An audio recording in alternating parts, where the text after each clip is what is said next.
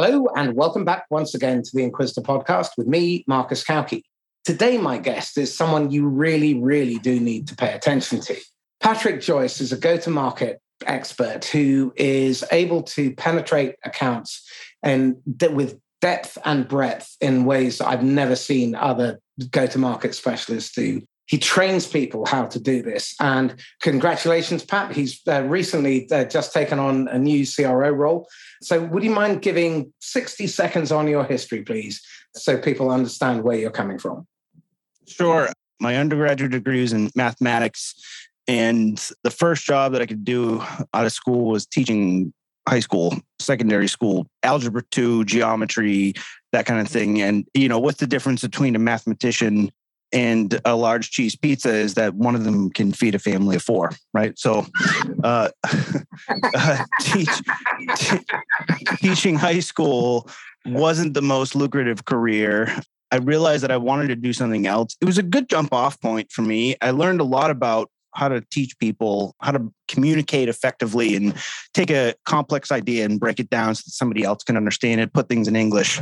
I learned a lot of those skills but then found my way into the tech industry. I, I, I thought I was going to use my math skills to become an actuary and do you know risk analysis for insurance companies.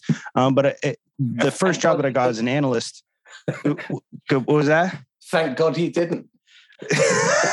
well, I started to, and and the reason why I ended up in sales is because I was doing these reports. I worked for a group health insurance brokerage and uh, i was coming up with these proposals and giving them to the brokers and the brokers are going and giving these terrible i'm watching them give these terrible presentations.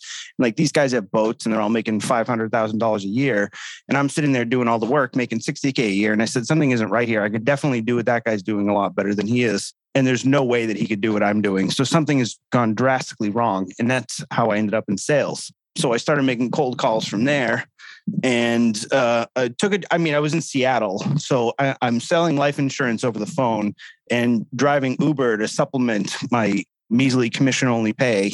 And very quickly figured out that I should be working in one of these tech companies. I'm driving these executives between buildings and things. So I took a job as an SDR and I hit my ramp quota in two days. um, pretty much never turned back from there. I, I mean, I was just on my second career and I was up against a bunch of 20 year olds. So pretty much instantly figured out that I should be running the team and then, you know, uh, stayed top of funnel because it seemed like a problem that nobody else really had figured out and that nobody in the building wanted to wanted to address. So if I could do that, then I would never be out of work. Um, so that's and, you know, the last five years of my life. That's what I've been doing. Yeah. okay. So yeah. I mean, because opening new business is is something that it is always going to be in demand, no matter what happens in the market. You know, we're always going to want to open new business in some way. I, I agree. So th- th- tell me this: I look at the behavior of let's just t- talk about SDRs and on average, they're probably managing to speak to another living, breathing human being on average, maybe three, four times a day. And you're paying them for 480 minutes and you're getting three to four minutes of production out of them. So, surely at some point, you've got to ask yourself as an SDR or an SDR manager, why is it we're doing things the way we do them? Why do people behave the way they do in the top of the funnel? It's the first question that I asked myself because I realized that I was on a team of 10. The math is going to blow your mind. And you don't need a math degree to understand how ridiculous this gets very quickly. We were each making $50,000 as a base salary, and there's 10 of us. So there's $500,000 a year just just off the top that we're just burning burning down cash. And the product that we're selling cost $100 a month. Okay. So the goal was for each of us to get 20 of these. Mm-hmm. So 20 times, so it's $2,000 a month. One a day.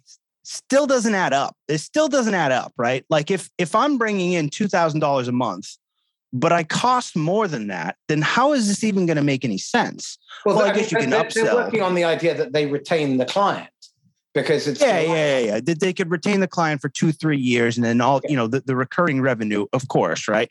But I mean, even just just to cover the cost, you would think that it was that it would you know offset a little bit more just so that you have a little bit more buffer room now nobody nobody got to 20 meetings i made it to 15 or 18 one month but that was the most that anyone nobody else broke seven So, I mean, this program was just burning cash. It was doing nothing else. And all and of you the first thing I wondered.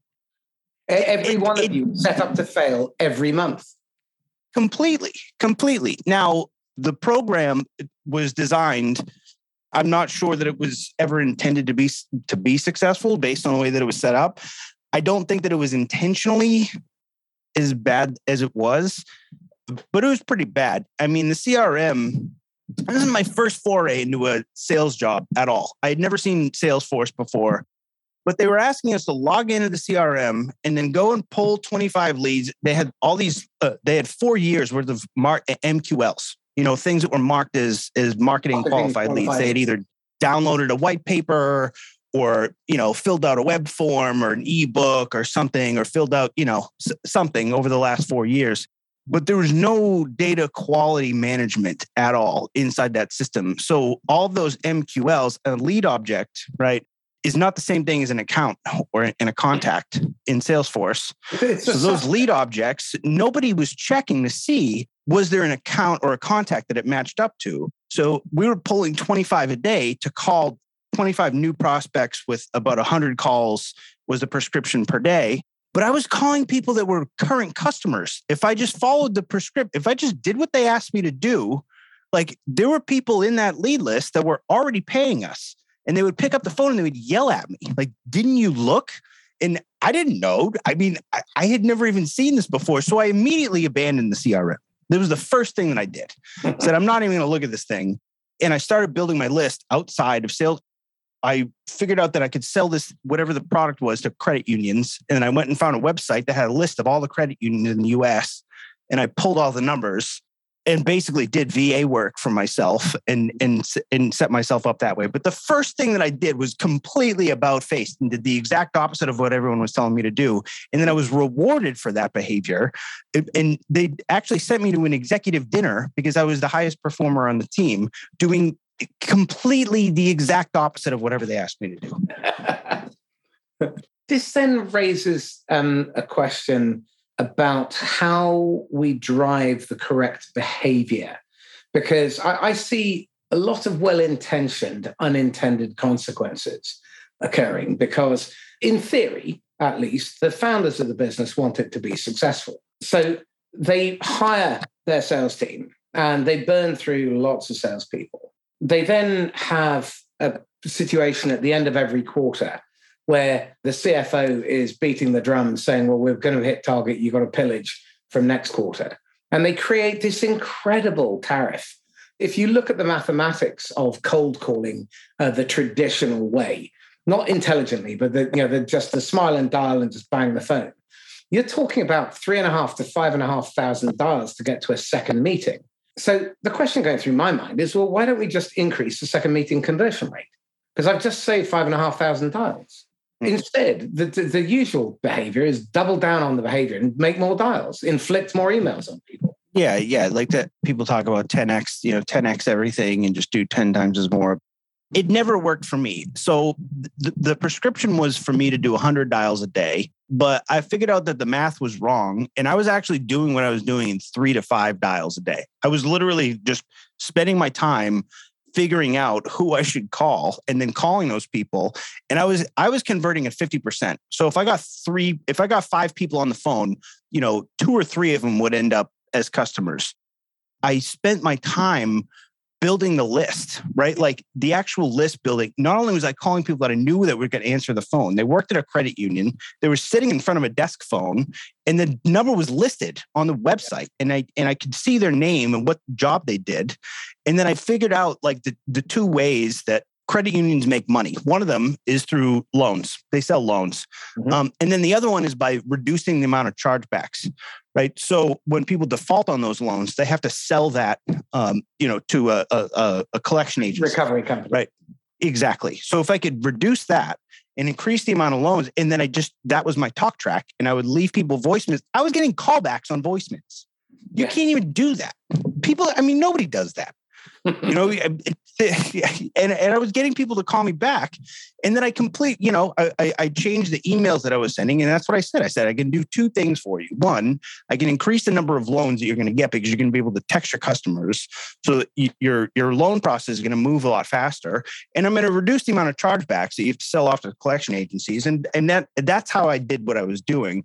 Nobody trained me how to do that though. I just understood the, I, I, I took the time to understand the business that I was trying to impact. And I think that that's like a key step that it seems like we we should be fighting for here.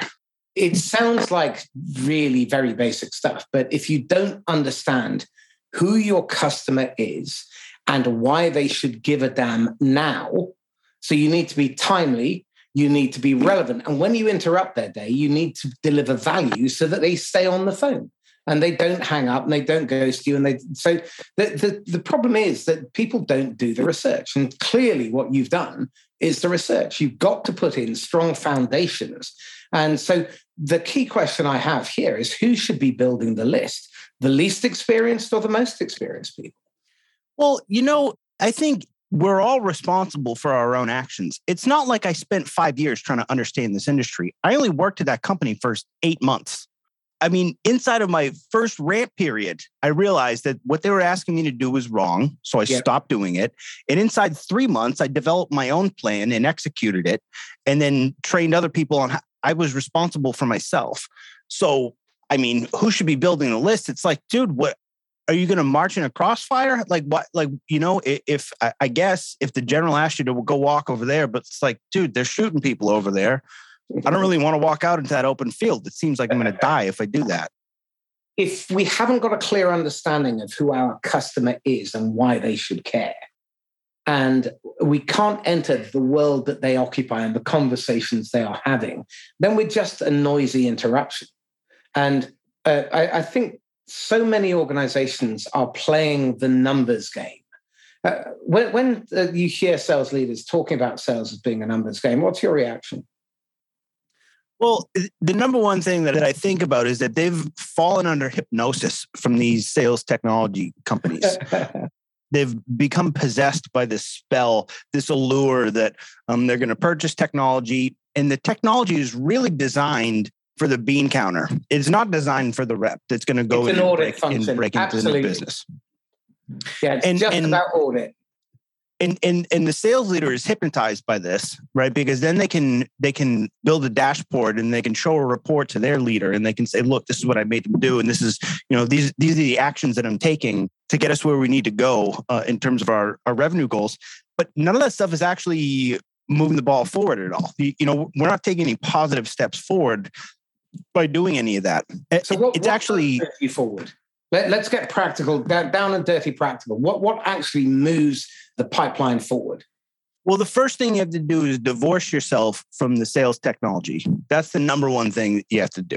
Stop thinking about it in terms. See, the technology was designed. This is going to be a biblical reference now. The technology was designed to serve the rep. The rep was not designed to serve the technology, yeah. right? If you are framing your sales process around a piece of technology and the way that that works, you've completely mishandled the situation you're going to be looking at uh, um, at metrics that don't actually get you where you want to be. And where you want to be is in, in the we're in the business of taking people's money right? And why do why did you ever hand over money for anything?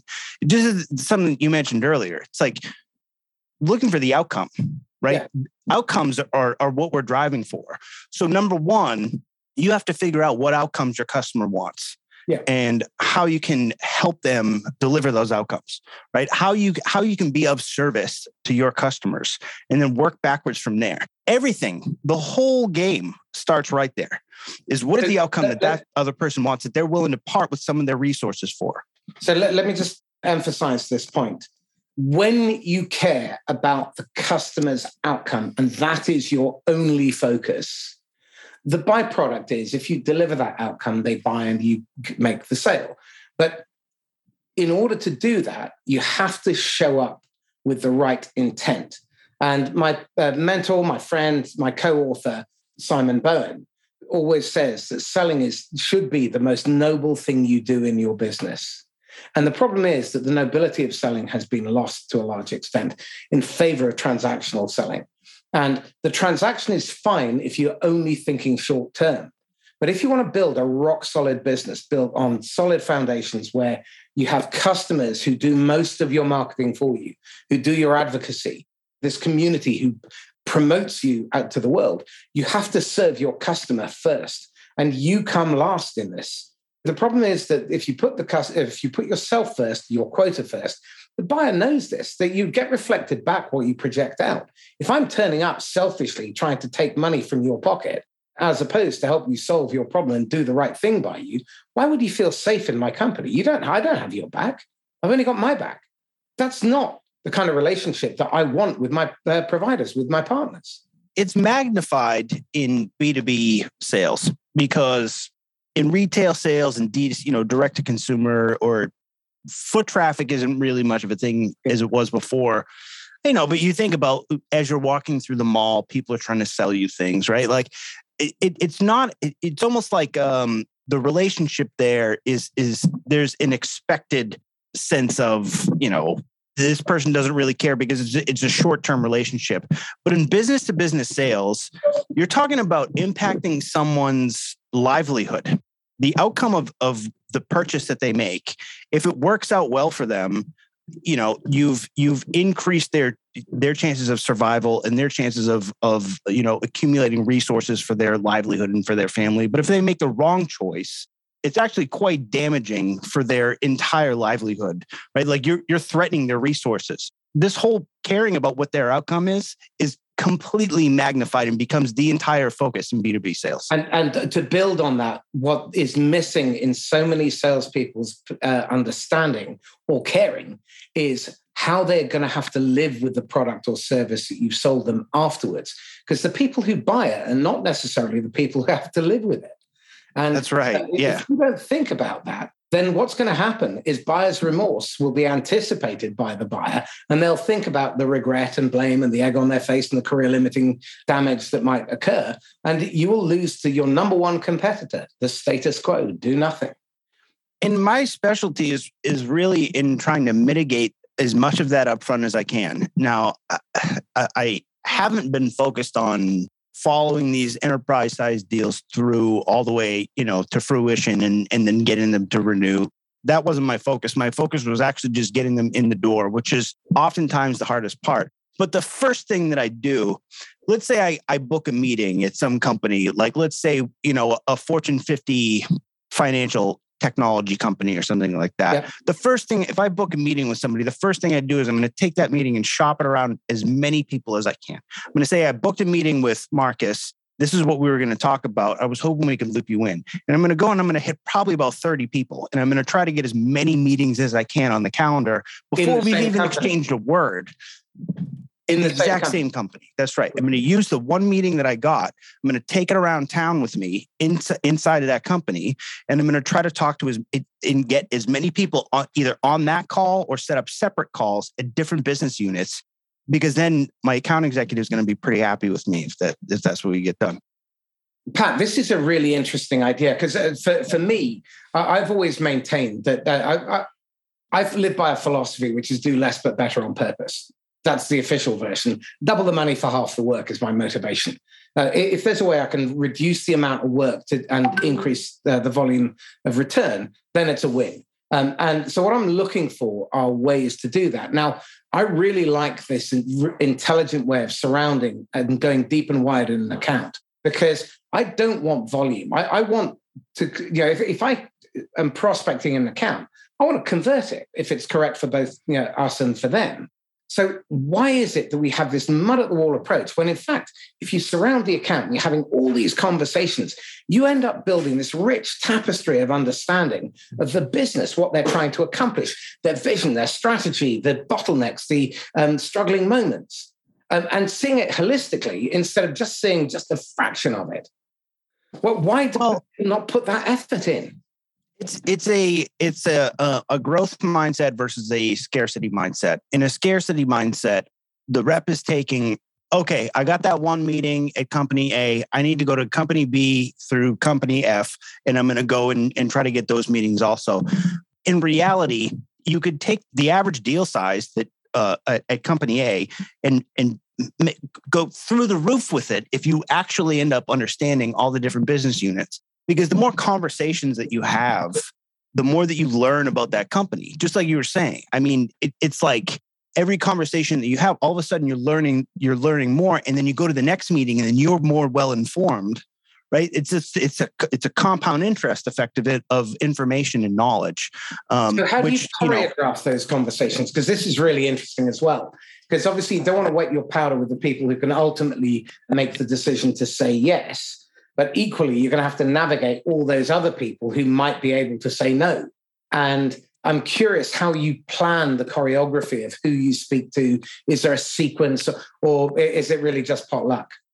some of it is is luck some of it is choreographed but all of it is really being able to read and react you don't get to decide in any creative process you have to go from having nothing to having something this is in art in music in especially in sales you have to take a risk when you go from from nothing to something you have to take some you, you're assuming risk in that creative process if you're to if you're going to create a sale from nothing so i have to take whatever I can get and then turn that into something. So some of it is just going to be luck of the draw.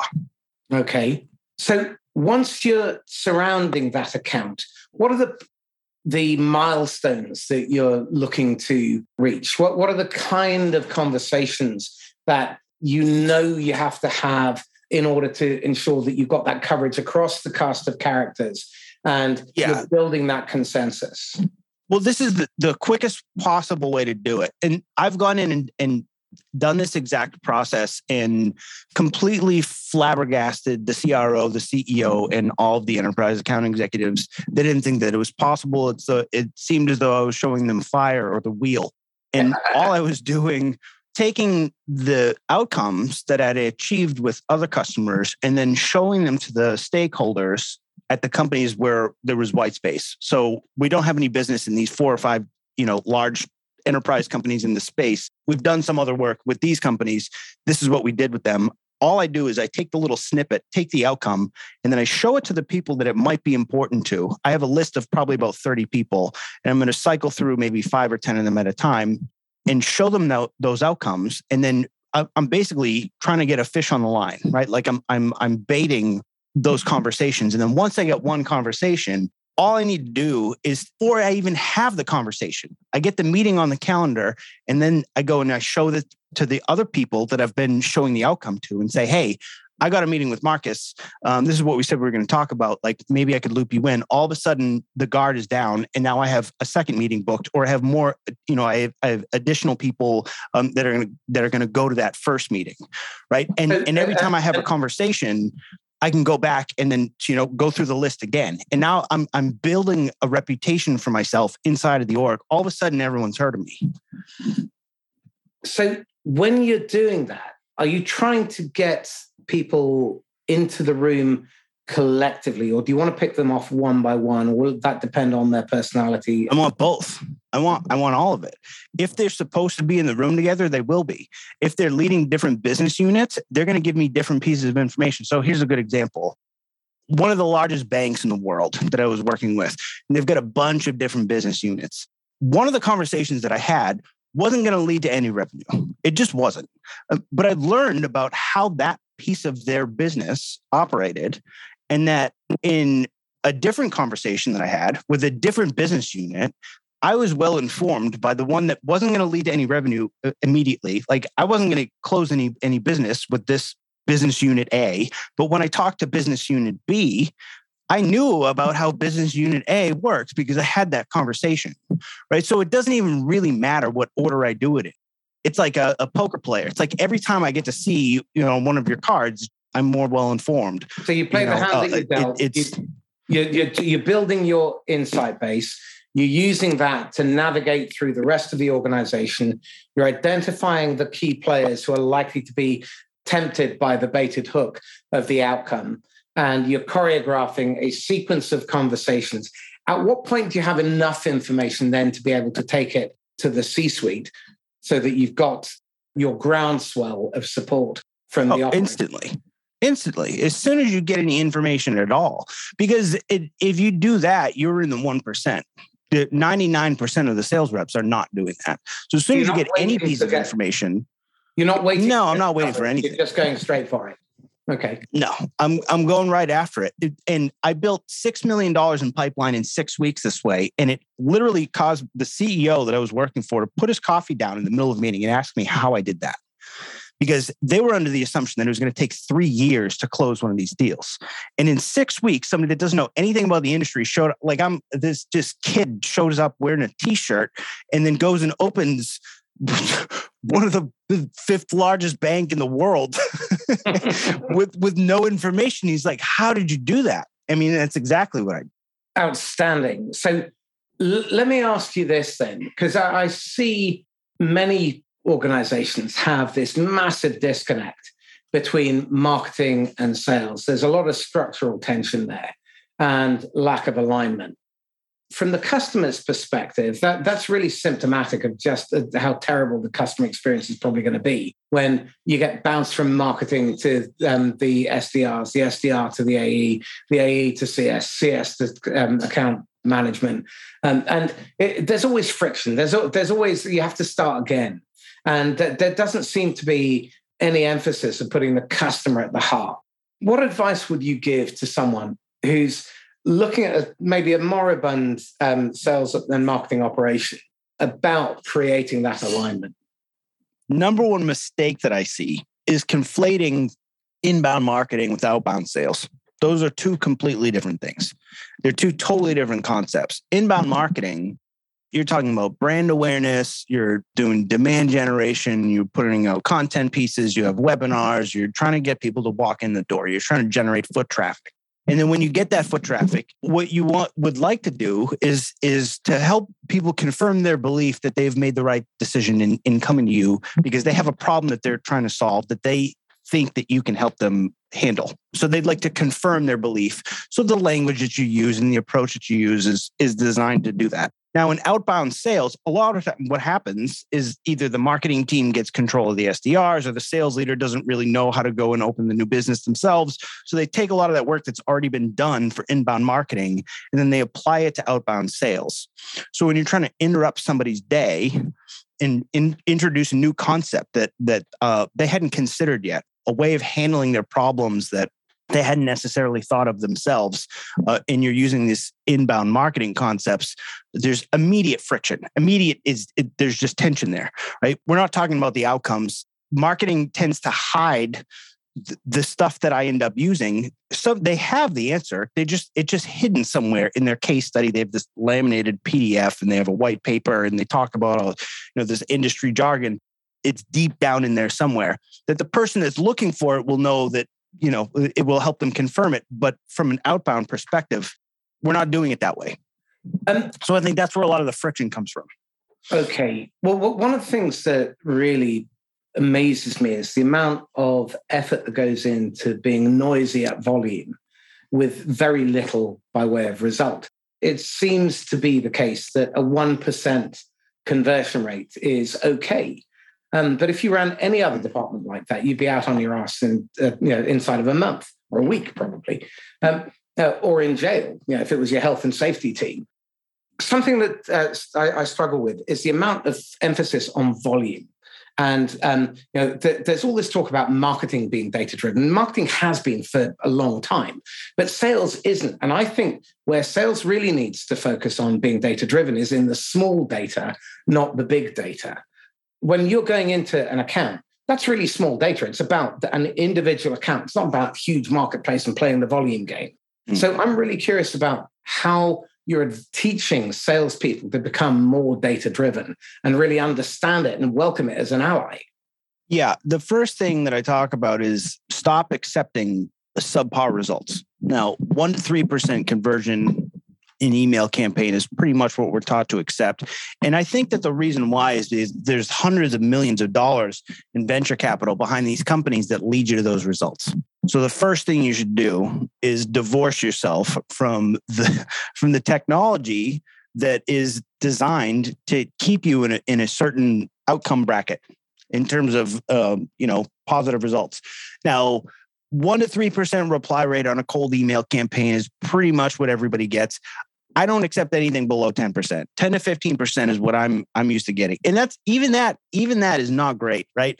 But 5%, if I can get 5% positive replies on a cold email, and this is talking about people that are not your customers, you would like them to be, and you're just sending them emails, you're not even talking to them on the phone, 5%, one in 20.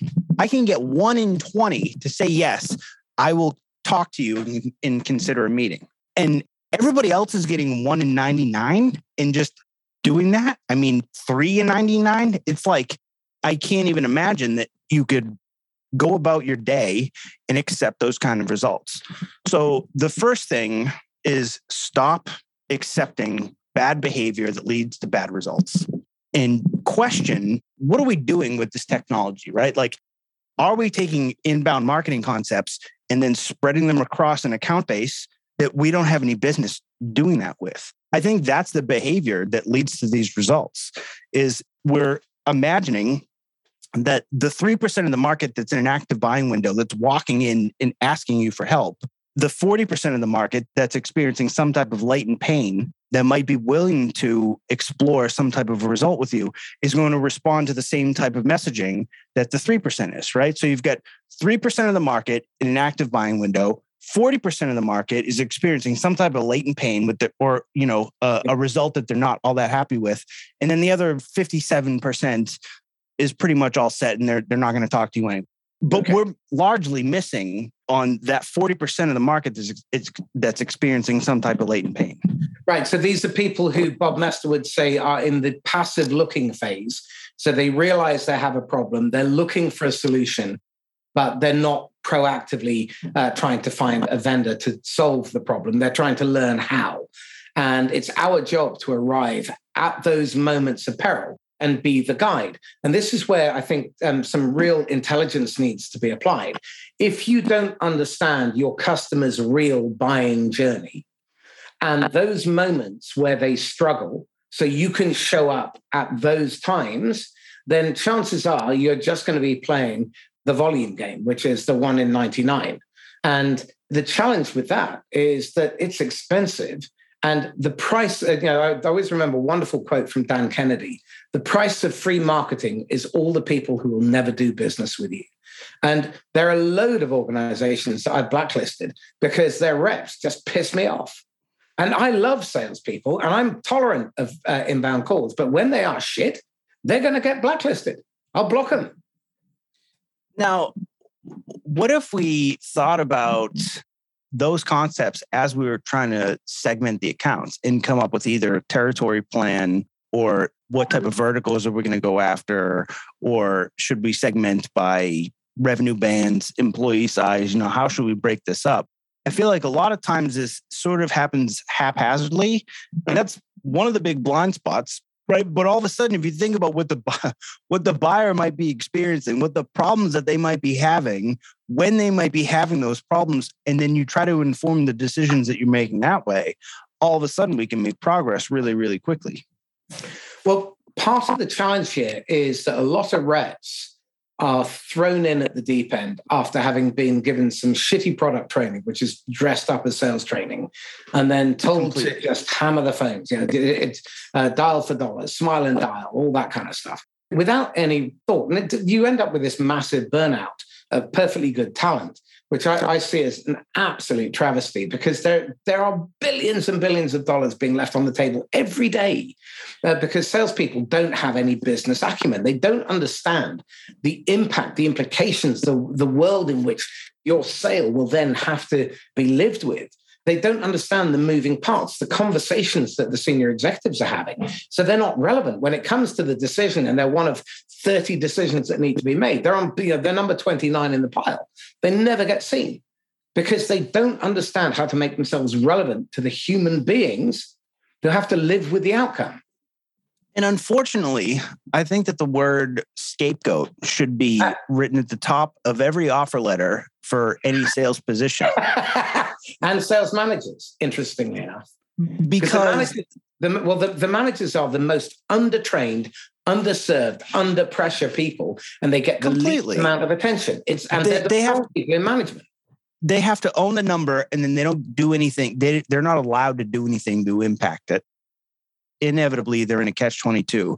And answer to a lot of the problems that you just outlined, oftentimes, is trying to train the reps to arm wrestle the prospect into becoming higher on the priority list instead of some sort of a, a top down, you know, treat the, the root cause of the problem type of solution we're focused on the outcomes that we can help deliver and then you know the ones we've helped others do and in in maybe segmenting our accounts that way and building a territory plan that way and then even allocating quota that way and then thinking about how we're going to reach the revenue goals. Like i was completely blown away with the number of conversations that i i was assuming that these were basic platitudes that were were you know being addressed at the C level and they're not. And part of the reason why they're not is because there's not a lot of visibility from your CRO to your entry level rep, right? Like there's there's a lot of uh, uh, different layers in between there that sort of block the vision from one to the other, and I think that's where a lot of the answer lies. So this then really uh, speaks to the fifth function of management in my world. So I think managers should uh, have five really critical duties: hire the best people, which means recruitment is a number one. Uh, first of all, it's their number one activity, and it's something they should be doing every day, whether they have a vacancy or not. So they should be building the bench of rock solid A players and good B plus players who can become A players in the pipeline. The second is get the best out of them. That means a proper pre onboarding, proper onboarding, training, mentoring, real coaching, genuine accountability, and serving them to help them become the best they can possibly be. That's my job as a manager. If I don't care about the other people's success more than my own, then I'm not going to do my job. And this is why player managers, I don't believe, work either uh, work well um, in the medium to long term, because given uh, the pressure of either hitting their own quota or worrying about whether one of their reps hits, they're going to focus on theirs because that's how they pay their mortgage. The third thing is they have to um, make sure they have the tools and resources they need to do their best work every day. That's the manager's job. It's not just technology, it's the right mental systems, it's the right behaviors. And they need tools uh, in terms of how they communicate, uh, how they recover from knockbacks, and how they build resilience, how they learn. They also need to ensure that the manager is blocking acts of idiocy from above, which they shouldn't have to, but God knows they do, and helping clear roadblocks. So, this is where um, the coaching really comes in as well, helping people solve their own problems, but clear those roadblocks by clearing the 20% that they can't work out on their own. And then finally, manage inclusively. And this is where you have to listen to your reps. And but if your reps don't have a voice, you're not going to learn what's really going on. And they're the ones who are at the front line. They're the, they're the ones in front of the customer. They're the ones speaking to customers. Love your reps. You have to love your people. And th- this is something that I see is totally lacking. They're treated like a commodity that's entirely throwawayable. You know, and, and I think a lot of the stress that reps are subjected to comes from the fact that there's not all territories are created equally. Not all um, you know patches patch assignments are are equitable there's just not the same propensity. They all get the same quota, but they don't get the same you know resources to pull from. Meaning, like if I if I get assigned let's say Tennessee and Arkansas, and somebody else gets Texas and California. I mean, it's an extreme example. It's geographic territories, but mm-hmm. you know the the you know you could see where I'm going with this. Yeah, right? absolutely. Um, yeah, the, the Ozarks are not necessarily brimming with quite the same as much as LA. That's right. That's yeah. right. Now, you know, this is like a, uh, mean, I guess you could call it a revenue operations problem. And at large companies, like let's say a company like Microsoft, they've been solving this for a long time and they're pretty advanced in the way that they handle something like that. Even a company like Salesforce, you know, is a, a fairly large operation. And then you compare that to one of these like, you know, mid market SaaS companies, fairly junior type of approach in comparison. And I think that there's a lack of exposure to what it looks like at a high level, you end up with, you know, thousands of reps. Sold a bag of goods it's not necessarily there. You know you're going to be able to come in and make this commission uh, and it's and it's actually impossible um, because you know johnny got assigned into the vertical that's actually going to buy something. Tom, tom Schodorf, who took uh, splunk from 10 million to 1.3 billion in five years. Made the point that one of his real bugbears is the overassignment of quota. When you add up all the quotas of all of your reps, they shouldn't add up to 300% of your target. Because you are literally setting people up to fail. And you're, you're just throwing mud at the wall in the hope that some of your reps might get there. And that's great for the uh, the, uh, the senior execs and the owners because you know they're all clinking champagne glasses because they hit their quota. The VC's happy, but all the people who got you there are being burnt out, and it's the sales floor is littered with their corpses. And the burnout rates are shocking at the moment. Thirty percent of salespeople worldwide are suffering from some form of mental health problem. That's fucking terrifying, and it's an obscenity. There is no reason for it other than greed and piss poor management. It's the easiest answer, and I think it's also the most common answer. Right? Is to just 300% of what the number that I get from finance is, that's what I'm going to assign as a sales target uh, for the CRO to protect their salary and to protect the people that are that are close to them. They sort of stick together and then they leave the rep holding the bag. It just I've seen it happen over and over and over again. Over quota, and then you know hopefully you'll get there and then they even do like you know really dirty things with like these improvement plans you know you, you put oh. a rep oh. on a pip and then you have them race to the target that they're never going to get there and then you, you set up the goalpost like right before the, the deal that's going to put them over the line closes so that you end up having it you get the sale and then you don't have to pay them commission because you fired them on the pip. I mean it, I, like i've seen this stuff happen over and over and over it, again it's, it's completely yeah it's obscene behavior. This has been incredibly insightful. I, would like to wrap up on one thing which is uh, how we as managers need to show up to our reps and what contract, what promise we have to make them so that they know that we have their back, that when they come to work, it's safe and they are allowed to take risks so that they can, you know, stretch.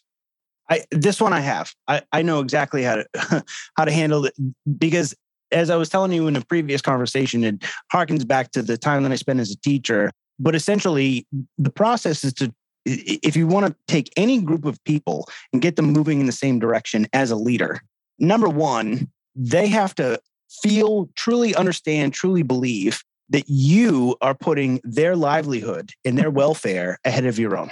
You're willing to, to risk yourself for them. That is the first thing that they need to understand. Ready to be fired every day as a and the only way that they are ever going to understand that is if you, on an individual one to one level, show them that you understand what they are trying to accomplish, where they are trying to go with their career, what their aspirations are outside of their job, what are they trying to accomplish, and then show them that you're willing to help them get there on an individual basis with each one of them.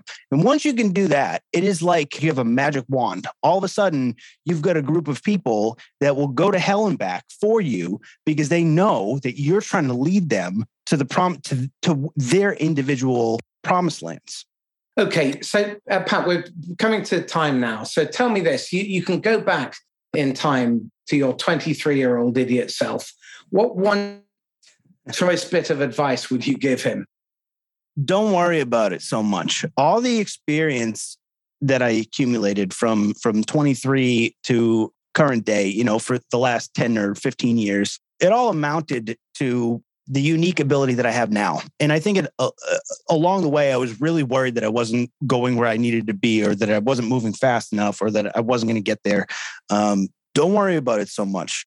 Get the experience, live the life right? Buy the ticket, take the ride. That's a Hunter S. Thompson quote. Just look around and, and take in the experiences that you're getting and really pay attention to what's going on around you.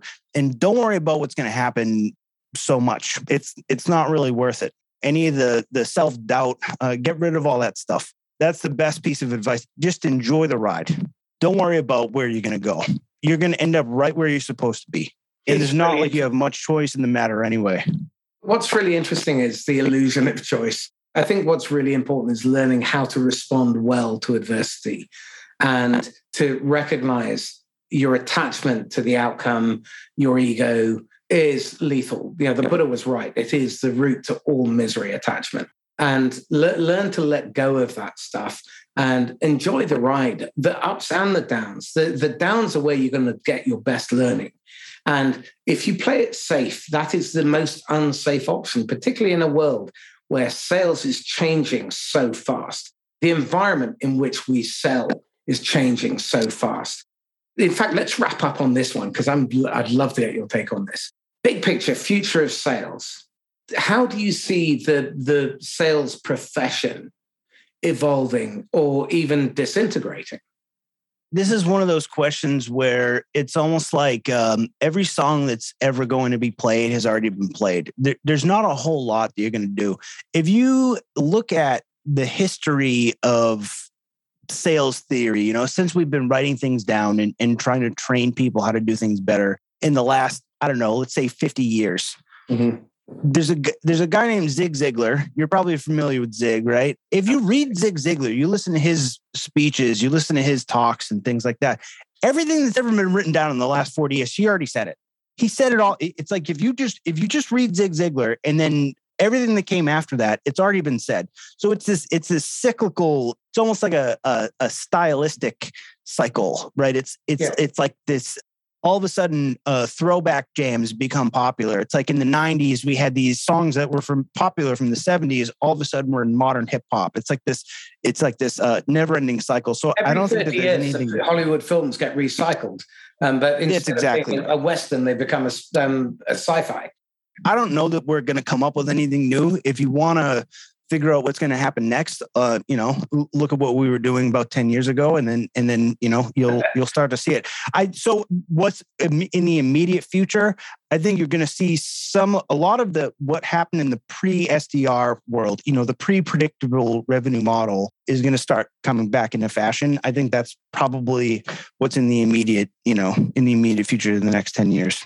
Uh, I, I, think so. I, I, well, my reckoning is that about 30 to 40 percent of what are currently entry level sales jobs will disappear and they'll either be subsumed into marketing or they'll be replaced by things like intelligent websites. Because i don't need a rep uh, to phone me up to tell me about the you know the uh, widgets on a server when i can uh, yeah. uh, look that up. And you know i think it was um, 67% of people surveyed by gartner said that they wanted a seller free buying experience that's right. That's, That's right. Now, thirty percent and sixty-seven percent said that they hated the experience of engaging the salespeople. and that's believable. Now, I'll give you a real answer too. I mean, the first answer was non-answer, but my real answer is that I think that people like me are are going to become better compensated. So a top of funnel rep, somebody that can go in and open new business in, in anything, you know, almost like like the Navy SEAL of the SDR, like the, the high level top of funnel rep will end up being a more highly coveted position, highly trained, better paid than the average closing rep because it's actually you know sort of a, a, higher skill activity to do what i'm doing than it is to close the business once you have the pipeline that's full. Um, so you know i can almost even imagine a, a flip in the model. Um, and i could talk for no, probably another hour why i think that mm-hmm. but you know I'll, I'll, leave it there. I, I think you'll see a flip between SDR is this entry level, low paid position to all of a sudden it's a specialist that's highly paid and highly sought after, and aren't many of them.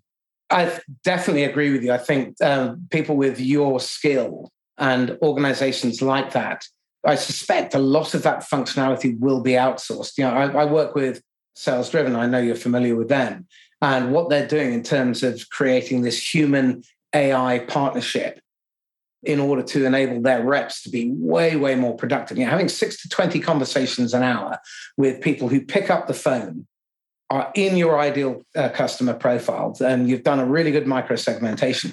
In fact i'm using them now to book second meetings for my clients. So they they do the initial one uh, and they do the pre-qual and i'm only interested in the second meetings. Now being able to outsource to, uh, to a, a firm to be able to do that that arbitrage is thousands of hours of time and they're doing yeah, the problem really is when you're doing the outsourcing, it's hard to decide which companies are actually going to be able to do that for you. You yeah. know, um, that's really It's yeah, taken me 35 years to find one.